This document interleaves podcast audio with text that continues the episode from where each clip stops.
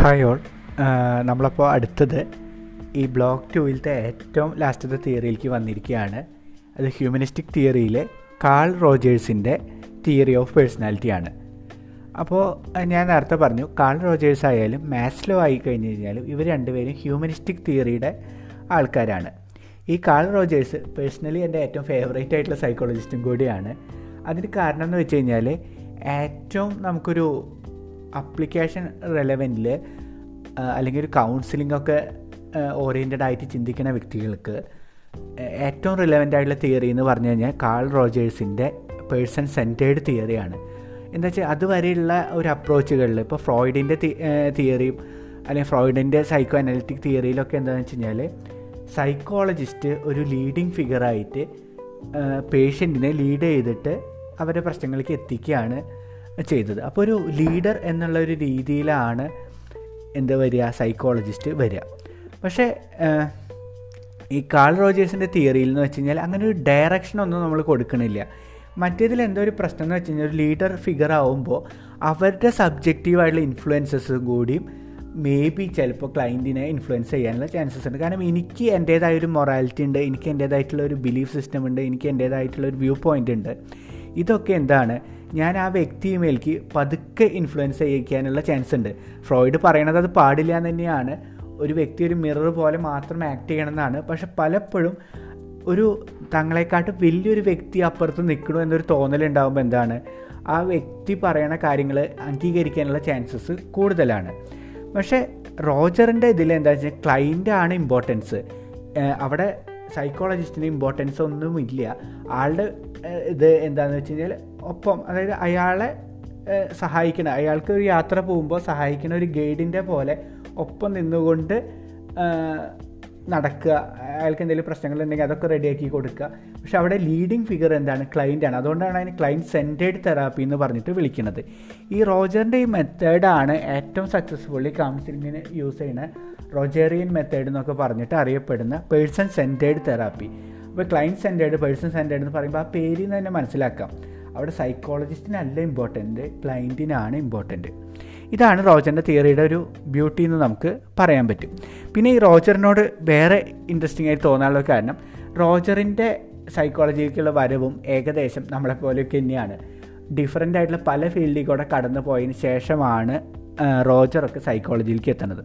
Roger ആദ്യം പഠിക്കാൻ പോയത് അഗ്രികൾച്ചറാണ് അപ്പോൾ അഗ്രികൾച്ചറൊക്കെ പഠിച്ച് വന്നപ്പോഴാണ് മനസ്സിലായത് ആൾക്ക് കംഫർട്ടബിൾ ആയിട്ടുള്ളൊരു ഫീൽഡല്ല അഗ്രികൾച്ചർ പിന്നെ ആൾക്ക് എന്താണ് ജനറലി ആൾക്ക് ഒരു കുറച്ച് പാഷനായിട്ടുള്ള സംഭവങ്ങളായിരുന്നു. ഹിസ്റ്ററി അങ്ങനത്തെ കാര്യങ്ങളൊക്കെ. അപ്പോൾ ആളെന്താണ് ഹിസ്റ്ററി പഠിക്കാൻ പോയി. അതായത് റോജറിന്റെ ഉള്ളിൽ ബേസിക്കായിട്ട് ഉണ്ടായിരുന്നത് വ്യക്തികളെ മനസ്സിലാക്കുക വ്യക്തികളെ എന്തൊക്കെ ഇൻഫ്ലുവൻസ് ചെയ്യണു? അവരെങ്ങനെയാണ് ഒരു പൊസിഷനിലേക്ക് എത്തണേ എന്നൊക്കെയാണ് മനസ്സിലാക്കുക എന്നുള്ളതായിരുന്നു റോജറിന്റെ ഇന്നേറ്റ് ആയിട്ടുള്ള സംഭവം. അപ്പോൾ ആളെന്താ വെച്ചാൽ ഹിസ്റ്ററിയിലേക്ക് പോയി. അപ്പോൾ ഹിസ്റ്ററിയിലേക്ക് പോയപ്പോഴാണ് അതിനെക്കാട്ട് കുറച്ചും കൂടി ഡീപ്ലി ഒരു വ്യക്തികളെ ഇൻഫ്ലുവൻസ് ചെയ്യുന്നത് റിലീജിയനാണ് ഗോഡാണ് എന്നൊക്കെയുള്ള സ്പിരിച്വൽ ആസ്പെക്റ്റിലേക്ക് അയാളുടെ ശ്രദ്ധ തിരിഞ്ഞു. അങ്ങനെ അയാൾ തിയോളജി പഠിക്കാൻ പോയി. തിയോളജി പഠിക്കാൻ പോയപ്പോഴാണ് അവിടെയും എന്താണെന്ന് വെച്ച് അവിടെയും കുറേ ലിമിറ്റേഷൻസ് ശരിക്കും ഉണ്ട്. കാരണം ഒരു റിലീജിയസ് സിസ്റ്റത്തിന്റെ ഉള്ളിലുള്ള തിയോളജിക്കൽ ഫ്രെയിം വർക്ക് ആകുമ്പോൾ അവിടെ കുറേ ലിമിറ്റേഷൻസ് ഉണ്ട്. അങ്ങനെയാണ് ആൾ ഫൈനലി സൈക്കോളജിയിലേക്ക് എത്തുന്നത് അപ്പോൾ ഈ കടന്നുപോയ വഴികളുടെ ഇൻഫ്ലുവൻസ് ഒക്കെ ശരിക്കും പറഞ്ഞ റോജറിന്റെ തിയറിയിലേക്ക് വരുന്നുണ്ട്. കാരണം ഇപ്പോൾ ഈ തിയോളജിക്കൽ വ്യൂ പോയിന്റിലൊക്കെ ആൾ കണ്ടൊരു പ്രശ്നം ഇതാണ്. അവിടെ എല്ലാം ഒരു ലീഡിങ് ഫിഗേഴ്സ് നമ്മുടെ മുമ്പിൽ വെക്കുന്നുണ്ട്. അപ്പോൾ ആ ലീഡിങ് ഫിഗേഴ്സ് വെക്കുമ്പോൾ ശരിക്കും പറഞ്ഞു കഴിഞ്ഞാൽ ഒരു ലിമിറ്റേഷനാണ് ഓരോ വ്യക്തിക്കും ആ വ്യക്തിയുടെ പൂർണതയിലേക്ക് എത്താമെന്ന് ആൾ തിരിച്ചറിഞ്ഞു. അങ്ങനെയാണ് ആൾ ഈ ക്ലയന്റ് സെന്റേഡ് പേഴ്സൺ സെന്റേഡ് ഓരോ വ്യക്തിയെയും ആ വ്യക്തിയായി കണ്ടുകൊണ്ട് പൂർണതയിലേക്ക് എത്തിക്കാനുള്ള ഒരു പോസിബിലിറ്റി എന്നുള്ള രീതിയിലേക്ക് ആൾ ചിന്തിക്കുകയും ഈ പേഴ്സൺ സെന്റേഡ് തിയറിയിലേക്ക് വരികയൊക്കെ ഉണ്ടായിട്ടുള്ളത്. അപ്പോൾ അതാണ് ഇതിന്റെ ഒരു ബേസിക് ഐഡിയ എന്ന് പറയണത്. അപ്പോൾ എപ്പോഴും എന്താ വെച്ച് കഴിഞ്ഞാൽ ഒരു ക്ലയന്റും അല്ലെങ്കിൽ തെറാപ്പിസ്റ്റും തമ്മിൽ ഉണ്ടാവേണ്ടത് വളരെ മ്യൂച്വലായിട്ടുള്ള ഒരു ട്രസ്റ്റും റെസ്പെക്റ്റുമാണ് അതിൽ ആൾ ഇമ്പോർട്ടൻസ് കൊടുക്കുന്ന കണ്ടീഷൻസ് പറഞ്ഞു കഴിഞ്ഞാൽ എംപതി എന്നുള്ളതാണ് പിന്നെ കോൺഗ്രുവൻസ് എന്നുള്ളത്. നമ്മൾ ഡീറ്റെയിൽ ആയിട്ട് പിന്നെ പറയും. പിന്നെ അൺകണ്ടീഷണൽ ആയിട്ടുള്ള പോസിറ്റീവ് റിഗാർഡാണ് ആ വ്യക്തി എത്ര മോശമായിട്ടുള്ള കാര്യങ്ങളും പറഞ്ഞു കഴിഞ്ഞ് കഴിഞ്ഞാലും അത് ആ വ്യക്തി ഒരു സ്റ്റേറ്റിലൂടെ കടന്നു പോയപ്പോൾ ഉണ്ടായിട്ടുള്ള ഒരു ഇൻഫ്ലുവൻസ് ആണ്. എന്ന് മനസ്സിലാക്കിക്കൊണ്ട് പോസിറ്റീവായിട്ട് ആളെ സപ്പോർട്ട് ചെയ്തുകൊണ്ട് അതിൽ നിന്ന് പുറത്തേക്ക് കൊണ്ടുവരാമെന്നുള്ളതാണ് കാണുന്നത്. കാരണം അവിടെ എന്താണെന്ന് വെച്ച് കഴിഞ്ഞാൽ എനിക്ക് ആ വ്യക്തിനെ ഇഷ്ടമല്ല. ആ പറയുന്ന കാര്യം എന്റെ ബിലീഫ് സിസ്റ്റമായിട്ട് മാച്ചിങ് അല്ല എന്നുള്ള ചിന്തകളൊന്നും പാടില്ല. ഒരു കണ്ടീഷനും കൂടാണ്ട് നമ്മൾ പോസിറ്റീവ് റിഗാർഡ് കൊടുത്തിട്ട് വേണം ആ വ്യക്തിയെ ട്രീറ്റ് ചെയ്യാമെന്നാണ് പറയണത് റോജറിന്റെ ഇതിൽ അപ്പോൾ ഈ റോജറിന്റെ തിയറി അതുകൊണ്ട് തന്നെ ഒരു കൗൺസിലിംഗ് തിയറി എന്നതിന് വിട്ടിട്ട് ഇന്റർപേഴ്സണൽ റിലേഷൻസ് റിലേഷൻസ് വരുന്ന ഏത് മേഖലയായി കഴിഞ്ഞാലും എഡ്യൂക്കേഷനിലായാലും നേഴ്സിംഗ് ആയാലും ഇതിലൊക്കെ നമുക്ക് യൂസ് ചെയ്യാവുന്ന അതായത് എന്ത് ഹെൽപ്പിംഗ് പ്രൊഫഷൻസ് ആയാലും യൂസ് ചെയ്യാവുന്ന ഒരു തിയറി ആയിട്ടാണ് പറയണത്. ഇനി റോജറിന്റെ ഈ പേഴ്സണാലിറ്റി തിയറിയിൽ മൂന്ന് കോമ്പണൻസിനെ കുറിച്ചിട്ടാണ് സംസാരിക്കുന്നത്. ഒന്ന് ഓർഗാനിസം രണ്ട് സെൽഫ് പിന്നെ ഈ ഓർഗാനിസം ആൻഡ് സെൽഫിന്റെ ഇൻട്രാക്ഷൻ ഈ മൂന്ന് സംഭവങ്ങളാണ് ഇതിൽ മെയിനായിട്ട് സംസാരിക്കുന്നത് അപ്പോൾ ഈ റോജർ വിളിച്ച ഓർഗാനിസം എന്ന് പറഞ്ഞു കഴിഞ്ഞാൽ അത് ഒരു ഇൻഡിവിജ്വലിന്റെ ടോട്ടാലിറ്റിയാണ്. ഓർഗാനിസം എന്ന് ഇവിടെ വിളിക്കുന്നത് നമ്മൾ ജനറലി പറയുന്ന ഓർഗാനിസം കോൺസെപ്റ്റിനെക്കാട്ടും ഒരു ഇൻഡിവിജ്വൽ ടോട്ടാലിറ്റി അതായത് ഒരു വ്യക്തിയുടെ തോട്ട്സ് ഫീലിംഗ് ഫിസിക്കൽ വെൽബീയിങ് ഇതൊക്കെ കൂടി ചേർന്നിട്ടുള്ള ടോട്ടൽ ഒരു പേഴ്സണൽ ലെവൽ ഉണ്ടല്ലോ. അതിനെയാണ് ഓർഗാനിസം എന്ന് പറഞ്ഞിട്ട് റോജർ വിളിക്കുന്നത്. അപ്പോൾ ഒരു ഓർഗാനിസത്തിന്റെ മെയിൻ മോട്ടിവേഷൻ എന്ന് പറഞ്ഞു കഴിഞ്ഞാൽ എന്തായിരിക്കും? സെൽഫ് ആക്ച്വലൈസേഷൻ ആയിരിക്കും. അതായത് നമ്മുടെ ഉള്ളിലത്തെ ഇന്നേറ്റ് ആയിട്ടുള്ള കുറേ എബിലിറ്റീസ് ഉണ്ട്. അതിനെ പൂർണതയിലേക്ക് കൊണ്ടുവരിക. ഒരു പൂവ് വിരിഞ്ഞ് നിൽക്കുന്നത് പോലെ ഓരോ വ്യക്തിയും ഫ്ലറിഷ് ചെയ്യണമെന്നാണ് റോജർ പറയണത്. ഈ ഫ്ലറിഷിങ് എന്ന കോൺസെപ്റ്റാണ് പിന്നെ ഈ പോസിറ്റീവ് സൈക്കോളജിയിലൊക്കെ ഇപ്പോൾ മാർട്ടിൻ സെലിഗ്മാനൊക്കെ യൂസ് ചെയ്യുന്നത് കാരണം നമുക്കറിയാം ഒരു ടെൻ പെർസെന്റേജ് ആൾക്കാർ മാത്രമാണ് സീരിയസ്ലി മെന്റൽ ഡിസോർഡേഴ്സ് ഉള്ള ആൾക്കാർ വരുന്നുള്ളൂ. ടോട്ടൽ പോപ്പുലേഷന്റെ നയന്റി പെർസെന്റേജ് ആൾക്കാരും എന്താണ് അങ്ങനെ സീരിയസ് ആയിട്ടുള്ള മെന്റൽ ഇൽനെസ് ഒന്നും ഇല്ല. പക്ഷേ അവർക്ക് എന്താ വെച്ച് കഴിഞ്ഞാൽ അവരുടെ ഒരു ഫ്ലറിഷിങ്ങിലേക്ക് എത്താൻ പറ്റണില്ല. അപ്പോൾ പോസിറ്റീവ് സൈക്കോളജി ഫോക്കസ് ചെയ്യുന്നത് എന്താണ് ഈ നയന്റി പെർസെന്റേജ് പോപ്പുലേഷനെ എങ്ങനെ സെൽഫ് ആക്ച്വലൈസേഷനിൽ എത്തിക്കാം എങ്ങനെ ഫ്ലറിഷിങ്ങിലേക്ക് എത്തിക്കാം. അപ്പോൾ അങ്ങനത്തെ ഒരു മൂവ്മെന്റിന്റെ ഒക്കെ തുടക്കം ഈ കാൾ റോജേഴ്സിന്റെ തിയറിയിൽ നിന്നാണ്. അതാണ് അതിന്റെ ഒരു ഇൻട്രസ്റ്റിംഗ് ഫാക്ടർ എന്ന് പറയുന്നത്. അപ്പോൾ ഞാൻ പറഞ്ഞു ഓർഗനിസം എന്താണെന്ന് പറഞ്ഞു. അപ്പോൾ ഓർഗനിസത്തിന്റെ മെയിൻ മോട്ടിവേഷൻ എന്താണ്? സെൽഫ് ആക്ച്വലൈസേഷൻ ആണ്. അപ്പോൾ ആ സെൽഫ് ആക്ച്വലൈസേഷന് തടസ്സം വരുന്നത് എന്താണ്? നമ്മൾ ആ ഒരു എലമെൻസിനെ നമുക്ക് തിരിച്ചറിയാൻ പറ്റുന്നില്ല. അല്ലെങ്കിൽ സൊസൈറ്റിക്കൽ റെസ്ട്രിക്ഷൻസ് കാരണം തിരിച്ചറിഞ്ഞു കഴിഞ്ഞാൽ നമുക്ക് അതിനെ പൂർണതയിലേക്ക് എത്തിക്കാൻ പറ്റുന്നില്ല. അപ്പോൾ അതിൽ നിന്ന് ആ ഉള്ള എലമെൻസിനെ മാറ്റുക എന്നുള്ളതാണ് ഒരു തെറാപ്പിസ്റ്റിന്റെ ഇവിടെ ഡ്യൂട്ടി ആയിട്ട് വരുന്നത്. അപ്പോൾ ഇതിൽ ഈ ഓരോ ഓർഗാനിസത്തിനും ഒരു ഫിനോമിനൽ ഫീൽഡ് ഉണ്ടെന്നാണ് പറയുന്നത് ആ ഫീൽഡ് എന്ന് പറഞ്ഞു കഴിഞ്ഞാൽ എന്റെ ലോകം ഒരു വ്യക്തി കാണുന്നതായിട്ടുള്ള ഒരു ലോകമുണ്ട്. ആ ലോകം എന്താണ്? എന്റെ ബിലീഫ് സിസ്റ്റംസ് ഞാൻ ഇതുവരെ കടന്നുപോയ എക്സ്പീരിയൻസസ് അതിന്റെയൊക്കെ ഒരു ബൈ പ്രൊഡക്റ്റാണ് ഞാൻ കാണുന്ന ഈ ഒരു വേൾഡ് എന്ന് പറയണത്. അപ്പോൾ അതാണ് ഈ ഓർഗാനിസത്തിനെ ഫിനോമിനൽ ഫീൽഡ് എന്ന് പറഞ്ഞിട്ട് വിളിക്കുന്നത് അത് ഇങ്ങനെയാണ് ഡിഫൈൻ ചെയ്യുന്നത്? The phenomenal field is the individual's frame of reference that can only be known to the person അതായത് ആ വ്യക്തിക്ക് മാത്രം അറിയണ ഒരു വേൾഡ് അതാണ് ഈ ഫിനോമിനൽ ഫീൽഡ് എന്ന് പറയണത്. അപ്പോൾ ഈ ഫീ ഫിനോമിനൽ ഫീൽഡ് അറിയാനുള്ള ഒരേ ഒരു വഴി എന്താണ്? എംപത്തറ്റിക് ആയിട്ടുള്ള റിലേഷൻഷിപ്പ് റിലേഷൻഷിപ്പിലൂടെ മാത്രമാണ് എംപതി എന്ന് പറഞ്ഞു കഴിഞ്ഞാൽ എന്താണ്? ഞാനും ആ വ്യക്തിയുടെയും സെർട്ടൺ ലെവലിൽ ഒരു മെർജിങ് അവിടെ സംഭവിക്കുന്നുണ്ട്. അതായത് നമ്മൾ മലയാളത്തിൽ പറയുന്ന ആ വേർഡ് വളരെ അക്യുറേറ്റ് ആണ്. മലയാളത്തിലും സാൻസ്ക്രിറ്റിലൊക്കെ പറയണത് അനുകമ്പ എന്നാണ് പറയുക അനുകമ്പ എന്ന് പറഞ്ഞു കഴിഞ്ഞാൽ രണ്ട് വേർഡാണ് അനുകമ്പനം. അതായത് ആ വ്യക്തിയുടെ കമ്പന കമ്പനം എന്ന് പറഞ്ഞു കഴിഞ്ഞാൽ വൈബ്രേഷൻ അതിനോട് മാച്ചായിട്ട് നമ്മൾ നിൽക്കുമ്പോൾ മാത്രമാണ് എന്താണ് നമുക്ക് എംപത്തറ്റിക്കലി ഒരു വ്യക്തിനെ അണ്ടർസ്റ്റാൻഡ് ചെയ്യാൻ പറ്റുള്ളൂ. അപ്പോൾ ആ ഒരു എമ്പത്തറ്റിക് റിലേഷൻഷിപ്പിൽ കൂടെ അയാളുടെ ലോകത്തിനെ മനസ്സിലാക്കുകയാണ് ശരിക്കും നമ്മൾ ചെയ്യേണ്ടത്. അപ്പോൾ ഓരോ വ്യക്തിയുടെയും ബിഹേവിങ് എന്തിനെ ഡിപ്പെൻഡ് ചെയ്തിട്ടായിരിക്കും? ആ വ്യക്തിയുടെ ഫിനോമിനൽ ഫീൽഡിനെ ഡിപ്പെൻഡ് ചെയ്തിട്ടായിരിക്കും. അതായത് ആ വ്യക്തിയുടെ സബ്ജക്റ്റീവായിട്ടുള്ള റിലേറ്റി റിയാലിറ്റി അതായത് റിയാലിറ്റി എപ്പോഴും എന്താണ്? എന്റെ ലോകം എന്ന് പറഞ്ഞാൽ എനിക്ക് മാത്രമുള്ളതാണ്. ഞാനൊരു വ്യക്തിനെ ചിലപ്പോൾ നല്ലതായിട്ട് കാണാം ഒരു വ്യക്തിനെ മോശമായിട്ട് കാണാം. പക്ഷേ വേറൊരു വ്യക്തി വേറെ രീതിയിലേക്കാവും കാണുക. അപ്പോൾ ഞാൻ അങ്ങനെ കാണുന്ന വ്യൂ പോയിന്റിൽ നിന്നാണ് എന്റെ ലോകം ഡെവലപ്പ് ചെയ്തിട്ടുള്ളത്. അപ്പോൾ ഓരോ വ്യക്തിയുടെ ബിഹേവിങ് എന്തിനാണ് ആ സബ്ജക്റ്റീവ് റിയാലിറ്റീനെ ഡിപ്പെൻഡ് ചെയ്തിട്ടാണ് നിൽക്കുക. ഒരിക്കലും സ്റ്റിമുലേറ്റിംഗ് കണ്ടീഷനെ ഡിപ്പെൻഡ് ചെയ്തിട്ടല്ല എന്നാണ് റോജർ പറയണത്. മറ്റവരൊക്കെ പറയണത് എന്താണ് സ്റ്റിമുലേറ്റിംഗ് റിയാലിറ്റിക്ക് മാത്രമാണ് ഇമ്പോർട്ടൻസ് കൊടുക്കണുള്ളൂ. റോജർ പറയണത് എന്ത് സ്റ്റിമുലേറ്റിംഗ് കണ്ടീഷൻസ് ഉണ്ടായി കഴിഞ്ഞ് കഴിഞ്ഞാലും അതിനനുസരിച്ചിട്ട് ഞാൻ എങ്ങനെ ബിഹേവ് ചെയ്യണമെന്ന് ഡിപ്പെൻഡ് ചെയ്യണത് എന്റെ സബ്ജക്റ്റീവായിട്ടുള്ള എന്റെ ഫിനോ ഫിന ഫിനോമിനലായിട്ടുള്ള ആ ഫീൽഡിനെ ഡിപ്പെൻഡ് ചെയ്തിട്ടാണ് നിൽക്കണമെന്നുള്ളതാണ് ഈ ഫിനോമിനൽ ഫീൽഡ് എന്ന് പറയുന്നത് എന്താണ്? കോൺഷ്യസ് ആയിട്ടുള്ള എലമെന്റ്സ് ഉണ്ടാവും നമ്മുടെ അൺകോൺഷ്യസ് ആയിട്ടുള്ള എക്സ്പീരിയൻസസ് ഉണ്ടാവും. ഈ രണ്ടിൽ നിന്നുമാണ് നമുക്ക് ചിന്തിച്ചറിയാം. നമ്മുടെ ചെറുപ്പത്തിലുള്ള ചില എക്സ്പീരിയൻസിനെ ബേസ് ചെയ്തിട്ടായിരിക്കും. കാരണം എനിക്ക് ഭയങ്കരമായിട്ട് അവഗണനയും കാര്യങ്ങളൊക്കെ കിട്ടിയിട്ടുള്ളതെന്ന് വെച്ച് കഴിഞ്ഞാൽ ഈ ലോകത്ത് എപ്പോഴും നമ്മൾ എന്താണ് ഈ അവഗണനയും കാര്യങ്ങളും മാത്രമേ ഉള്ളൂ എന്ന് നമ്മൾ ചിന്തിക്കും. അപ്പോൾ ഇതുപോലെ നമ്മൾ ആ കടന്നു പോയിട്ടുള്ള അൺകോൺഷ്യസ് ആയിട്ടുള്ള എക്സ്പീരിയൻസസും നമ്മുടെ ഫിനോമിനൽ ഫീൽഡിനെ എഫക്റ്റ് ചെയ്യുന്നുണ്ടാവും. അപ്പോൾ ഇത് വെച്ചിട്ട് നമ്മൾ എപ്പോഴും എന്താണ് നമ്മൾ കാണുന്ന ലോകത്തിനെ ഇങ്ങനെ ടെസ്റ്റ് ചെയ്തുകൊണ്ടായിരിക്കും ഇരിക്കുന്നുണ്ടാവുക എന്നാണ് റോജർ പറയുന്നത്. അതാണ് ഓർഗാനിസം എന്ന് പറയുന്നത്.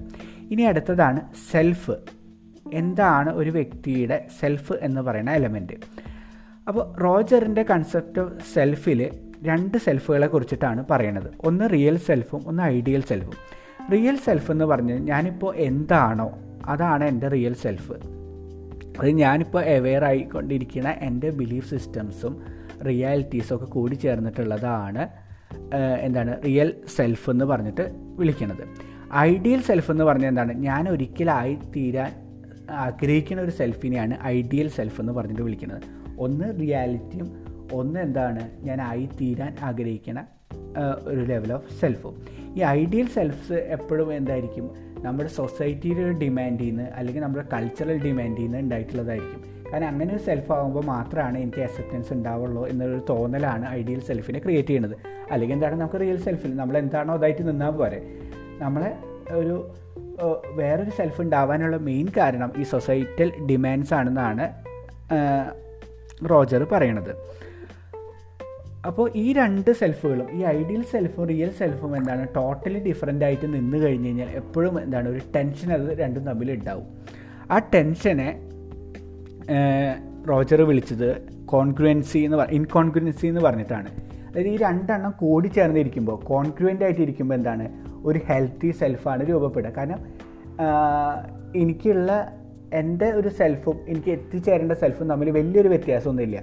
അപ്പോൾ എനിക്കത് പെട്ടെന്ന് ബാലൻസ് ചെയ്ത് കൊണ്ടുപോകാൻ പറ്റും. പക്ഷെ ഞാനിപ്പോൾ ഉള്ള സെൽഫും എനിക്ക് ആഗ്രഹിക്കുന്നത് ഞാൻ നേരത്തെ പറഞ്ഞ പോലെ ഒരു ഐൻസ്റ്റീനെ പോലെയുള്ള ജീനിയസ് ആയിട്ട് അക്സെപ്റ്റൻസ് കിട്ടണതാണെന്ന് വെച്ച് കഴിഞ്ഞാൽ എന്താണ്? സ്ഥിരം അതുകൊണ്ടൊരു ടെൻഷൻ കാര്യങ്ങളൊക്കെ ഉണ്ടാവും.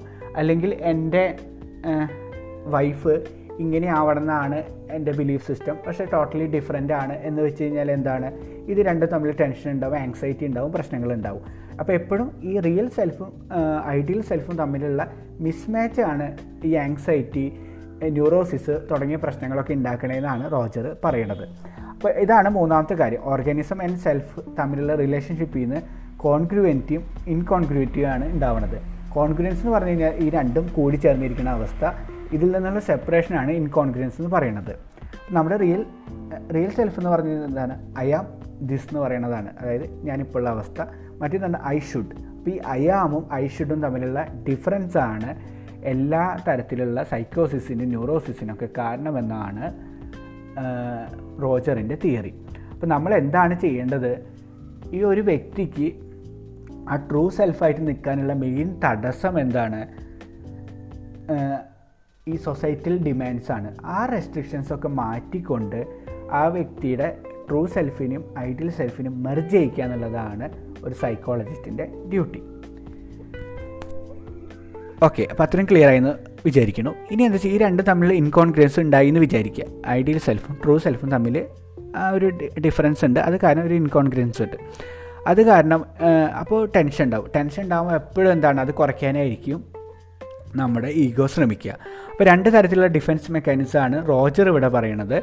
മെയിനായിട്ടുള്ള ഡിനയിൽ നമുക്കറിയാം. എന്താണ്? അങ്ങനെ സിറ്റുവേഷൻ ഉണ്ടാകുമ്പോൾ അങ്ങനെ സിറ്റുവേഷൻ ഇല്ല എന്നുള്ള രീതിയിൽ നമ്മൾ അതിനെ ഡിനേ ചെയ്തിട്ട് മാറി നിൽക്കാൻ ശ്രമിക്കും. അതായത് ഞാനിപ്പോൾ ഒരു വ്യക്തി ഇപ്പോൾ പല സെക്ഷൽ അബ്യൂസിന്റെ കേസിലും എന്താണെന്ന് വെച്ച് കഴിഞ്ഞാൽ ഇപ്പോൾ പാരൻസൊക്കെ അതായത് ഫാദേഴ്സൊക്കെ കുട്ടികളെ അബ്യൂസ് ചെയ്യുന്ന സിറ്റുവേഷൻസ് ഉണ്ടെങ്കിൽ ആ വ്യക്തിക്ക് പക്ഷേ ആ കുട്ടിക്ക് എന്താ വെച്ചാൽ എന്റെ അച്ഛൻ ഇങ്ങനെയായിരിക്കുന്ന ഒരു കോൺസെപ്റ്റ് ഉണ്ടാവും. അതല്ലാണ്ട് വരുമ്പോൾ ആദ്യമൊക്കെ എന്താണ് ടോട്ടലി ഡിനേ ചെയ്തിട്ട് ചിലപ്പോൾ ആ സിറ്റുവേഷനിൽ ചെയ്തോ ഇനി ചെയ്യില്ല എന്ന് പറഞ്ഞിട്ട് അല്ലെങ്കിൽ ഹസ്ബൻഡ് ആൻഡ് വൈഫ് ആയി കഴിഞ്ഞ് കഴിഞ്ഞാലും ഇതൊക്കെ ഡിനേ ചെയ്യാനുള്ള ഒരു ഡിഫൻസ് മെക്കാനിസമാണ് ആദ്യം എടുക്കുക. അല്ലെങ്കിൽ എന്താണ്? പെർസെപ്ഷൻ ഡിസ്റ്റോർഷൻ എന്നാണ് പറയണത്. അതായത് ഇപ്പോൾ ഫ്രോയിഡിന്റെ ഇതിലൊക്കെ പറയുന്ന റാഷണലൈസേഷൻ എന്ന് പറയണത്. അതായത് ആ ഒരു സിറ്റുവേഷന്റെ മീനിങ് തന്നെ നമ്മൾ എന്തെങ്കിലുമൊക്കെ ഒരു കാര്യങ്ങൾ വെച്ചിട്ട് ന്യായീകരിക്കാൻ ശ്രമിക്കും. ഇപ്പോൾ ആ ഇപ്പോൾ ഒരു പാരന്റ് സെക്ഷലി അബ്യൂസ് ചെയ്യണത് തന്നെ. മേ ബി ചിലപ്പോൾ ആൽക്കഹോൾ കൺസപ്ഷൻ കാരണമായിരിക്കും അങ്ങനെ ബിഹേവ് ചെയ്യണത്. അല്ലെങ്കിൽ വേറെ എന്തെങ്കിലും കാരണം കൊണ്ടായിരിക്കും. ഇങ്ങനെയൊക്കെ പറഞ്ഞിട്ട് അല്ലെങ്കിൽ ഹസ്ബൻഡ് എന്തെങ്കിലും മോശമായിട്ട് പെരുമാറി കഴിഞ്ഞാൽ അത് സ്ട്രെസ്സ് കാരണമായിരിക്കും ഇങ്ങനെ എന്തെങ്കിലും ഒരു ന്യായീകരണങ്ങൾ കൊടുത്തിട്ട് അതിനെ സാറ്റിസ്ഫൈ ചെയ്യാൻ ശ്രമിക്കും. അല്ലെങ്കിൽ നേരത്തെ പറഞ്ഞ പോലെ അത് ടോട്ടലി അവോയ്ഡ് ചെയ്തിട്ട് മുന്നോട്ട് പോകാൻ ശ്രമിക്കും. എന്തെങ്കിലുമൊക്കെ ഇത് റെഡി ആവും എന്നൊക്കെ പറഞ്ഞിട്ട് ഇത് ഡിനേ ചെയ്ത് പോകും അപ്പോൾ ഈ രണ്ട് മെക്കാനിസംസാണ് കോപ്പപ്പ് ചെയ്യാനായിട്ട് യൂസ് ചെയ്യണേന്നാണ് റോജർ പറയുന്നത് റോജറിന്റെ ഡിഫൻസ് മെക്കാനിസത്തിൽ പറയണത്. ഇനി അടുത്തതാണ് സെൽഫ് ആക്ച്വലൈസേഷൻ എന്ന് റോജർ പറയണ കോൺസെപ്റ്റ് അപ്പോൾ ആ കോൺസെപ്റ്റ് ഇപ്പം നേരത്തെ ഈ പറഞ്ഞത് മനസ്സിലായി എന്ന് വിചാരിക്കുന്നു. റോജറിന്റെ കേസിൽ ഒരു ഫുള്ളി ഫങ്ഷനിങ് പേഴ്സൺ അല്ലെങ്കിൽ സെൽഫ് ആക്ച്വലൈസ്ഡ് പേഴ്സൺ എന്ന് പറഞ്ഞു കഴിഞ്ഞാൽ എന്തായിരിക്കും? ആ വ്യക്തിയുടെ ഐഡിയൽ സെൽഫും റിയൽ സെൽഫും തമ്മിൽ എന്താണ്? ഒരു ഡിഫറൻസ് ഉണ്ടാവില്ല. അത് തമ്മിലൊരു കോൺഫിഡൻസ് ഉണ്ടാവും. അങ്ങനെ കോൺഫിഡൻസ് ഉണ്ടായിട്ടുള്ള വ്യക്തികളൊക്കെ എന്താണ്? സെൽഫ് ആക്ച്വലൈസർ ആണെന്നാണ് ആൾ പറയുന്നത്. അതായത് ഇത് രണ്ടും കൂടി ഓവർലാപ്ഡ് ആയിട്ട് നിൽക്കുന്ന സിറ്റുവേഷൻ ഇനി ഈ സെൽഫ് ആക്ച്വലേഷൻ സെൽഫ് ആക്ച്വലൈസേഷൻ എന്ന് പറയുന്നത് എന്താണ്? ഇത് രണ്ടും ഓവർലാപ്പ് ആയില്ലെങ്കിൽ ഒരിക്കലും പോസിബിൾ ആവില്ല. ഇത്രയാണ് ആൾ പറയണത് പിന്നെ റോജറിന്റെ ഇതിലെ ഡെവലപ്മെന്റ് ഓഫ് സെൽഫ് എന്ന് പറഞ്ഞിട്ട് അങ്ങനെ സ്റ്റെപ്പ് ബൈ സ്റ്റെപ്പായിട്ടോ ഇപ്പോൾ ഫ്രോയിഡും ഇവരൊക്കെ പറഞ്ഞ പോലെ സ്റ്റെപ്പായിട്ടോ സ്റ്റേജസ് ആയിട്ടോ ഒന്നും പറയണില്ല. റോജർ എപ്പോഴും പേഴ്സണാലിറ്റി ഡെവലപ്മെന്റ് ഒരു കണ്ടിന്യൂസ് പ്രോസസ്സായിട്ടാണ് കണ്ടിട്ടുള്ളത്. അതായത് എപ്പോഴും നമ്മൾ എന്താണ് സെൽഫ് ആക്ച്വലൈസേഷന് വേണ്ടിയിട്ട് ശ്രമിച്ചുകൊണ്ടിരിക്കുകയാണ്. അതായത് ഹയസ്റ്റ് ലെവൽ ഓഫ് ഹ്യൂമൻ ബീയിങ്നെസ്സിന് വേണ്ടിയിട്ട് ശ്രമിച്ചുകൊണ്ടിരിക്കുകയാണ്.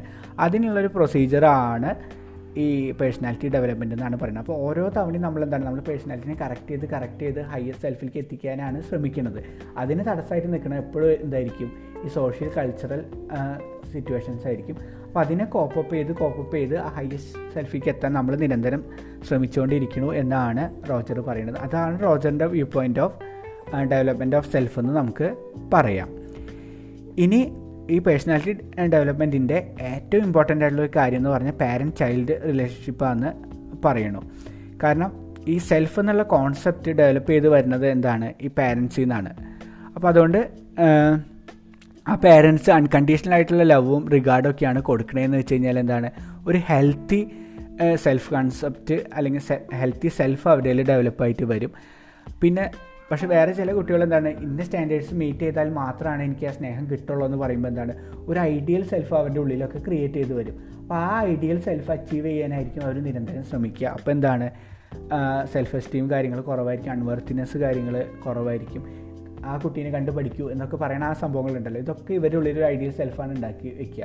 പക്ഷെ അത് അവർ റിയൽ സെൽഫായി ടോട്ടലി മാറിയിട്ടായിരിക്കും. ഒരു ആർട്ട് ഇൻട്രസ്റ്റ് ഉള്ള ഒരു വ്യക്തിക്ക് എഞ്ചിനീയറിംഗിലേക്ക് നമ്മൾ പുഷ് ചെയ്യുമ്പോൾ എന്താ ഉണ്ടാവുന്നത് ആ എഞ്ചിനീയറിംഗ് കൂടെ പോയാലാണ് നിനക്ക് നല്ല ജോബ് കിട്ടുള്ളൂ നിനക്ക് സക്സസ്ഫുൾ ആവാൻ പറ്റുള്ളൂ എന്ന് പറയുമ്പോൾ ആ ഒരു ഐഡിയൽ സെൽഫാണ് ആ കുട്ടിക്ക് ക്രിയേറ്റഡ് ആവണത്. അപ്പോൾ എന്താണ്? ആ നിരന്തരം ആ ജീവിതത്തിൽ ആ കുട്ടിയുടെ റിയൽ സെൽഫും ഈ ഐഡിയൽ സെൽഫും തമ്മിലുള്ള ഇൻകോൺഫിഡൻസി കാരണമുള്ള സ്ട്രെസ്സും കാര്യങ്ങളൊക്കെ ഫേസ് ചെയ്യേണ്ടി വരും. അപ്പോൾ അതുകൊണ്ട് എന്താണ് കുറേ പ്രശ്നങ്ങൾ അവരുടെ ജീവിതത്തിൽ ഉണ്ടാവും അങ്ങനെയാണ് പല ഡിസോർഡേഴ്സും ഉണ്ടാവണതെന്ന് റോജർ പറയണു. ഇനി റോജറിന്റെ തിയറി എന്താണ്? ഏറ്റവും ഇന്റേർണൽ കൺസിസ്റ്റൻസിയും ടെസ്റ്റബിളും പല റിസർച്ചിനും പോസിബിലിറ്റീസൊക്കെ ഉള്ള തിയറിയാണ്. ബാക്കി തിയറിനെക്കാട്ടും സുപ്രീം ലെവലിൽ ട്രീറ്റ് ചെയ്യുന്ന ഒരു തിയറിയാണ്. പക്ഷേ അവിടെ എന്താണെന്ന് വെച്ച് കഴിഞ്ഞാൽ റോജർ ക്ലൈന്റ് സ്റ്റേറ്റ്മെന്റിന് ഭയങ്കര ഇമ്പോർട്ടൻസ് കൊടുക്കുന്നുണ്ട്. പക്ഷെ അതെപ്പോഴും എന്താണെന്ന് വെച്ച് കഴിഞ്ഞാൽ അവർ സത്യമായിരിക്കണം പറയണമെന്നില്ല അപ്പോൾ അതിന്റെ ഡീറ്റെയിൽ ആയിട്ട് കാര്യങ്ങൾ ചിലപ്പോൾ അസസ് ചെയ്യാൻ പറ്റാത്തൊരു സിറ്റുവേഷൻസ് വരും. അത് അതിന്റെ ഒരു നെഗറ്റീവായിട്ടുള്ള ഇതാണ്. കാരണം self reports normally lacks credibility ഒരു വ്യക്തി പറയണതിന് നമ്മൾ ക്രെഡിബിൾ ആണെന്ന് പറയാനുള്ള ചാൻസസ് കുറവാണ്. അപ്പോൾ ആ റോജറിന്റെ ആ അപ്രോച്ചിനൊരു മിസ്സിങ് അവിടെ ഉണ്ടെന്ന് പറയുന്നു. പിന്നെ റോജർ നേരത്തെ പറഞ്ഞില്ല ഈ അൺകോൺഷ്യസ് ഡിറ്റർമിനൻസിനും ബിഹേവിയറിനും വലിയ ഇമ്പോർട്ടൻസ് ഒന്നും കൊടുക്കണില്ല. അപ്പോൾ അതിന് സർട്ടൻ ഡ്രോബാക്സ് ഉണ്ടെന്നുള്ള രീതിയിൽ പല അഭിപ്രായം പറയുന്നുണ്ട്. പിന്നെ സർഫസ് ഇഷ്യൂസിനെ മാത്രമാണ് റോജർ മെയിനായിട്ട് ഡീൽ ചെയ്യുള്ളൂ നേരത്തെ പറഞ്ഞ പോലെ ഇന്നർ ആയിട്ടുള്ള ഡീപ്പായിട്ടുള്ള എലമെൻസിനെ നോക്കണില്ല എന്നുള്ള ഒരു ക്രിട്ടിസൈസിങ്ങും ആൾക്ക് കിട്ടിയിട്ടുണ്ട്. അപ്പോൾ ഇത്രയാണ് റോജറിന്റെയും മാസ്ലോന്റെയും തിയറി ഇനി ഇത് രണ്ടും ജസ്റ്റ് ഒന്ന് കമ്പയർ ചെയ്ത് നോക്കുകയാണെന്ന് വെച്ച് കഴിഞ്ഞാൽ മാസ്ലോ എന്താണ് ഒരു ഹോളിസ്റ്റിക് അപ്രോച്ചിനാണ് ശ്രമിച്ചിട്ടുള്ളത്. റോജർ എന്താണ് ക്ലൈന്റ് സെന്റേഡ് ആയിട്ടുള്ളത് മാസ്ലോന്റെ തിയറിയിൽ കാണാമല്ലോ എല്ലാ ആസ്പെക്റ്റിനും സോ സോഷ്യലും കാര്യങ്ങളും എല്ലാ കാര്യങ്ങളും ഇൻക്ലൂസീവ് ആയിട്ടുള്ള ഒരു അപ്രോച്ചാണ് മാസ്ലോ പറഞ്ഞത്. പക്ഷെ റോജർ എന്താണ്? ആ വ്യക്തിയിലേക്ക് ക്ലയന്റിലേക്ക് കുറച്ചും കൂടി ഇമ്പോർട്ടൻസ് കൊടുത്തു അപ്പോൾ മാസ്ലോന്റെ ഇതിന് സെൽഫ് ആക്ച്വലൈസേഷൻ കാര്യങ്ങൾക്കാണ് കൂടുതൽ ഇമ്പോർട്ടൻസ് കൊടുത്തത്. ഇതിലെന്താ വെച്ചാൽ ഒരു പേഴ്സൺ സെന്റേഡ് ആയിട്ടുള്ള ആക്ച്വലൈസേഷനാണ് റോജർ ഇമ്പോർട്ടൻസ് കൊടുത്തത്. പിന്നെ മാസ്ലോന്റെ ഏറ്റവും ഫേമസ് ആയിട്ടുള്ളത് ഹൈറാർക്കി ഓഫ് നീഡ്സ് ആണ്. റോജറിന്റെ ഏറ്റവും ഫേമസ് ആയിട്ടുള്ള ഇതെന്ന് പറഞ്ഞാൽ ഹ്യൂമനിസ്റ്റിക് കൗൺസിലിംഗ് ടെക്നിക്സ് ആണ്. പിന്നെ എന്ന് വെച്ചാൽ ഏകദേശം സിമിലർ ആയിട്ടുള്ള തിയററ്റിക്കൽ ബേസിസ് ആണ് രണ്ടുപേർക്കും സെൽഫ് ആക്ച്വലൈസേഷനെ കുറിച്ചിട്ട് ഉള്ളത്. പിന്നെ മാസ്ലോനെ സംബന്ധിച്ചിടത്തോളം സെൽഫ് ആക്ച്വലൈസേഷൻ എന്ന് പറഞ്ഞത് എന്താണ്? യങ്ങർ ആയിട്ടുള്ള ഒരു വ്യക്തിക്ക് വളരെ റെയർ ആയിട്ട് അച്ചീവ് ചെയ്യാനുള്ള ഒരു സംഭവമായിട്ടാണ് മാസ്ലോ പറഞ്ഞത്. റോജർ പറഞ്ഞത് എന്താണെന്ന് വെച്ചാൽ ഏറ്റവും ചെറിയ കുട്ടിയായി ഇരിക്കുമ്പോൾ നമ്മൾ കടന്നു പോയിട്ടുള്ള ഒരു സംഭവമാണ്. കാരണം ആ വ്യക്തിനെ സംബന്ധിച്ച് ഐഡിയലായിട്ട് real ideal self real self എന്ന് പറഞ്ഞാൽ രണ്ട് സെൽഫ് ഇല്ല. അപ്പോൾ ഒരു കുട്ടിയും എന്താണ് സെൽഫ് ആക്ച്വലൈസ്ഡ് ആണ്. പിന്നെ ആണ് ഇതിൽ തമ്മിൽ ഇൻകോൺഫിഡൻസ് ഉണ്ടാവുന്നത്. എന്നിട്ട് നമ്മൾ തിരിച്ച് ആ ലെവലിലേക്ക് കൊണ്ടുവരികയാണ് വേണ്ടതെന്നാണ് റോജർ പറയണത്. പിന്നെ മാത്സിലോ പറയണത് ഈ ഓരോ വ്യക്തികളും ഈ ഒരു ഹൈറാർക്കി ഓഫ് നീഡ്സ് എന്നുള്ള രീതിയിൽ സെൽഫ് ആക്ച്വലൈസേഷന് സ്റ്റെപ്പ് ബൈ സ്റ്റെപ്പായിട്ട് പോകാനാണ് ശ്രമിക്കണതെന്നുള്ള രീതിയിലാണ് പറയണത്. പിന്നെ റോജറിന്റെ കേസിൽ എന്താണ്? അൺകണ്ടീഷണൽ പോസിറ്റീവ് റിഗാർഡും അല്ലെങ്കിൽ അൺകണ്ടീഷണൽ സെൽഫ് കോൺസെപ്റ്റും ഉണ്ടാവുമ്പോഴാണ് ആ സെൽഫ് ആക്ച്വലൈസേഷൻ എത്തണതെന്ന് റോജർ പറയണു പിന്നെ എന്താ വെച്ചിട്ടുണ്ടെങ്കിൽ മാസ്ലോന്റെ കുറച്ച് റിസർച്ചും കാര്യങ്ങളൊക്കെ ആയിട്ടുണ്ട്. ഇതിന് സപ്പോർട്ട് ചെയ്യാനുള്ള കുറച്ച് സ്റ്റഡീസ് കാര്യങ്ങളൊക്കെ നടന്നിട്ടുണ്ട്. പക്ഷേ റോജറിന്റെ കൂടുതലും എന്താ വെച്ച് കഴിഞ്ഞാൽ അങ്ങനെ ഒരു ഹോളിസ്റ്റിക് റിസർച്ച് കോൺസെപ്റ്റിനെക്കാട്ടും സൈക്കോ തെറാപ്പി അങ്ങനത്തെ കാര്യങ്ങൾക്കാണ് ഫോക്കസ്ഡ് ആയിട്ട് പോയിട്ടുള്ളത്. അപ്പോൾ ഇതാണ് ഹ്യൂമനിസ്റ്റിക് തിയറിയുടെ ഒരു ഓവർവ്യൂ നമുക്ക് എന്താ വെച്ചാൽ ഇനി വരുന്ന സൈക്കോളജി കൗൺസിലിങ്ങിലായാലും ബാക്കി കാര്യങ്ങളിലായാലും ഏറ്റവും കൂടുതൽ യൂസ് ചെയ്യാൻ പറ്റുന്നത് നമ്മുടെ ലൈഫിൽ യൂസ് ചെയ്യാൻ പറ്റുന്നതായിട്ടുള്ള കാര്യം നമുക്ക് ചിന്തിക്കാം. നമ്മുടെ ഐഡിയലായിട്ടുള്ള സെൽഫ് എന്താണ്? നമ്മുടെ റിയൽ സെൽഫ് എന്താണ്? അപ്പോൾ ഞാനിപ്പോൾ ഫേസ് ചെയ്യണ ഇൻകോൺഫിഡൻസീസ് എന്താണ്? എങ്ങനെ എനിക്കിതിനെ തിരിച്ച് കോൺഫിഡന്റ് ആയിട്ട് കൊണ്ടുവരാൻ പറ്റും?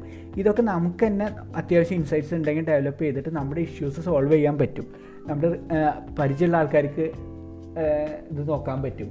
അപ്പോൾ ഇങ്ങനെയൊക്കെ നമുക്ക് എല്ലാ രീതിയിലും യൂസ് ചെയ്യാൻ പറ്റുന്ന രണ്ട് തിയറീസാണ് മാസ്ലോന്റെ തിയറി ആയിക്കഴിഞ്ഞാലും റോജറിന്റെ തിയറി ആയാലും. അതുകൊണ്ട് തന്നെയാണ് അത് ഏറ്റവും റിലവന്റ് തിയറി എന്നുള്ള രീതിയിൽ പറയണത്. കാരണം ഫ്രോയിഡിന്റെയും മറ്റൊരു തിയറിയിൽ നമുക്കൊന്നും അത്ര ഡീറ്റെയിൽ ആയിട്ട് ഒരു വ്യക്തിയുടെ ഉള്ളിലേക്ക് കടന്നു ചെന്ന് അൺകോൺഷ്യസ് ഡിറ്റർമിനൻസ് ഒക്കെ മനസ്സിലാക്കാനുള്ള ബുദ്ധിമുട്ടുകളുണ്ട്. പക്ഷെ ഇതൊക്കെയാണെങ്കിൽ കുറച്ചും കൂടിയും നമുക്ക് അപ്രോച്ചബിളാണ് അപ്പോൾ ഇത് ക്ലിയർ ആയെന്ന് വിചാരിക്കുന്നു. അപ്പോൾ അതോടുകൂടി നമ്മുടെ ബ്ലോക്ക് ടൂവും കംപ്ലീറ്റ് ചെയ്തു. ഇനി നാളെ തൊട്ട് നമുക്ക് ബ്ലോക്ക് ത്രീയിലേക്ക് കിടക്കാം.